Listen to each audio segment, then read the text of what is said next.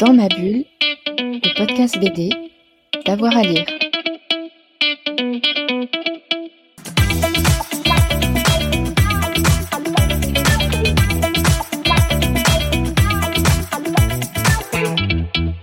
Bonjour à toutes et à tous, bienvenue dans ce nouvel épisode de Dans ma bulle, votre podcast 100% BD avec avoir à lire. Et aujourd'hui, eh bien c'est dimanche et tous les dimanches, je retrouve euh, ma complice Jessica Cohn. Bonjour Jessica. Bonjour Jérôme.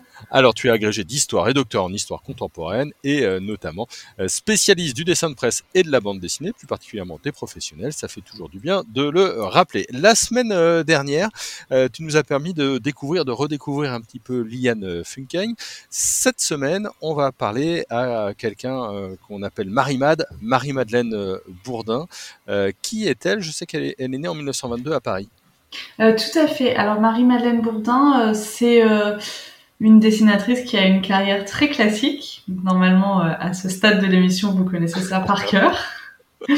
Euh, donc elle vient d'une famille plutôt de la classe moyenne, bah, pour le coup peut-être un petit peu plus populaire que, d'habitude. Et euh, en fait, elle va faire des études pour devenir professeure de dessin. Donc pour ça, elle est inscrite à l'école du Perret, qui est une école d'art appliqué. C'est des études qu'elle va pas pouvoir finir à cause de la guerre. Et donc, elle va rentrer euh, dans les, dans les illustrés catholiques, évidemment, euh, que sont euh, Cœur Vaillant et Âme Vaillante, où elle va commencer à, à travailler. Euh, ce que je trouve intéressant euh, avec Marie-Madeleine Bourdin, c'est que elle travaille dans un atelier de dessin. À l'époque, la maison d'édition Fleurus a, un peu à la manière des Belges, un atelier de dessin, donc on peut venir travailler sur place. Euh, et donc elle va, euh, enfin elle va faire un peu comme un travail de bureau finalement. On est loin de l'image fantasmée du dessinateur, enfin de la dessinatrice seule sur sa planche de travail à la maison. Elle, elle va tous les jours à Fleurus. Euh, et elle travaille comme assistante euh, sur euh, tous les récits, surtout les, les, illustrations, mais aussi la maquette, la mise en couleur, les titres, tout ce qui lui permet en fait de s'approprier le métier. Donc d'une certaine manière, c'est son métier, mais elle se forme en même temps qu'elle, qu'elle fait ses, premiers pas à Fleurus. Euh, et euh, Marie-Madeleine Bourdin va finir par euh, publier des bandes dessinées au tout début des années 50, des bandes dessinées qui sont plutôt pour les petits enfants. La plus connue s'appelant Titounet et Titounette. Oui. et, et, je l'utilise souvent en exemple pour montrer ce qu'on imagine comme étant le style féminin, même si ça n'existe pas le style féminin, parce qu'elle a un trait très rond euh, et puis destiné à l'enfance. Hein, euh, euh, et ça, ça va avoir beaucoup de succès. Et quand je dis que ça va avoir beaucoup de succès, d'abord c'est publié, ce qui est quand même peu le cas. Hein. Les albums des femmes sont rarement publiés, surtout pour des tout jeunes enfants.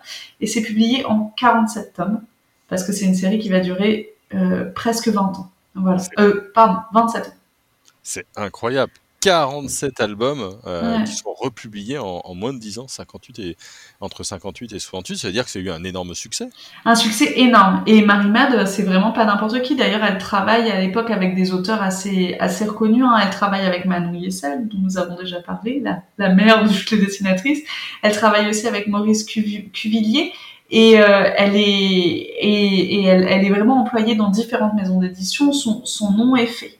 Euh, et d'ailleurs, elle va obtenir euh, à, à, ce titre sa carte de journaliste professionnelle. Alors, elle l'aura pas euh, tout le temps parce que à un moment, les journalistes, les, la commission de journalistes ne veut plus attribuer la carte au dessinateur, mais n'empêche qu'elle est reconnue euh, auprès du syndicat des dessinateurs, reconnue auprès de ses, auprès de ses confrères, euh, et que euh, et, et qu'elle est vraiment impliqué et inclus euh, dans, dans, le milieu de la bande dessinée de l'époque, alors que pourtant euh, peu de gens se, se souviennent d'elle aujourd'hui. Et c'est euh, une figure euh, vraiment importante hein, du dessin des années 50-60. Je, je m'arrête juste sur euh, Titounet. Euh, Titounette, euh, as un petit pitch, ce sont des enfants de la, de la campagne? Titounet et Titounette, c'est vraiment un univers assez mignon, destiné aux enfants qui représente un frère et une sœur euh, euh, blonds et heureux euh, qui qui vivent à la campagne avec avec des amis qui sont en fait leurs jouets, hein, leurs, leurs, leurs ours en peluche, pluchons, doudou, etc. Et et l'idée c'est un peu comme c'est un peu comme les Carolines, si vous voulez en bande dessinée, c'est-à-dire on suit leurs aventures au fur et à mesure des saisons et et c'est une petite bande qui s'amuse. C'est jamais très très méchant. C'est vraiment à destination d'un jeune public. Marie-Mat, elle a pris sa retraite en 1982. Euh, dans l'heure, elle a continué à travailler un petit peu, sculpture, petits journaux euh, paroissiaux, hmm. toujours très active. Oui, euh, un peu à l'image de Nadine Forster dont on avait parlé euh, lors d'un autre épisode. elle s'arrête pas vraiment de travailler après sa retraite. Elle arrête de travailler pour les pour les illustrés qui de toute façon publient plus vraiment. Mais elle, elle, a après tout une formation artistique et donc euh, c'est l'occasion pour elle de développer d'autres euh, d'autres compétences en peinture, en sculpture. Et puis elle a cet ancrage local qui est donc qui est le cas de Nadine Forster qui donnait des cours de, dessin là où elle habitait et qui on le verra les, dans les prochaines semaines est aussi le cas d'une autrice comme euh, Claude Soleillon par exemple qui garde des ancrages locaux là où ils prennent leur retraite, souvent en Normandie d'ailleurs. De, de, dessinatrice et, d'illustratrice. Euh, elle est toujours vivante, euh, c'est sa centième année euh, aujourd'hui. À ma connaissance, elle est encore vivante.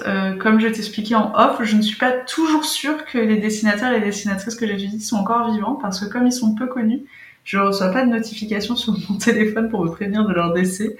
comme je le disais la semaine dernière, si vous avez des informations, n'hésitez pas à me contacter.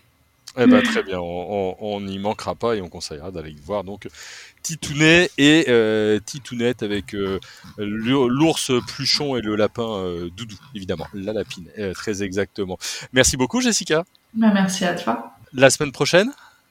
La semaine prochaine, on va s'intéresser à Martine Berthélémy. Eh ben parfait. Eh ben, bon dimanche à tout le monde et puis on se retrouve donc la semaine prochaine pour une nouvelle autrice à redécouvrir. Merci à tout le monde.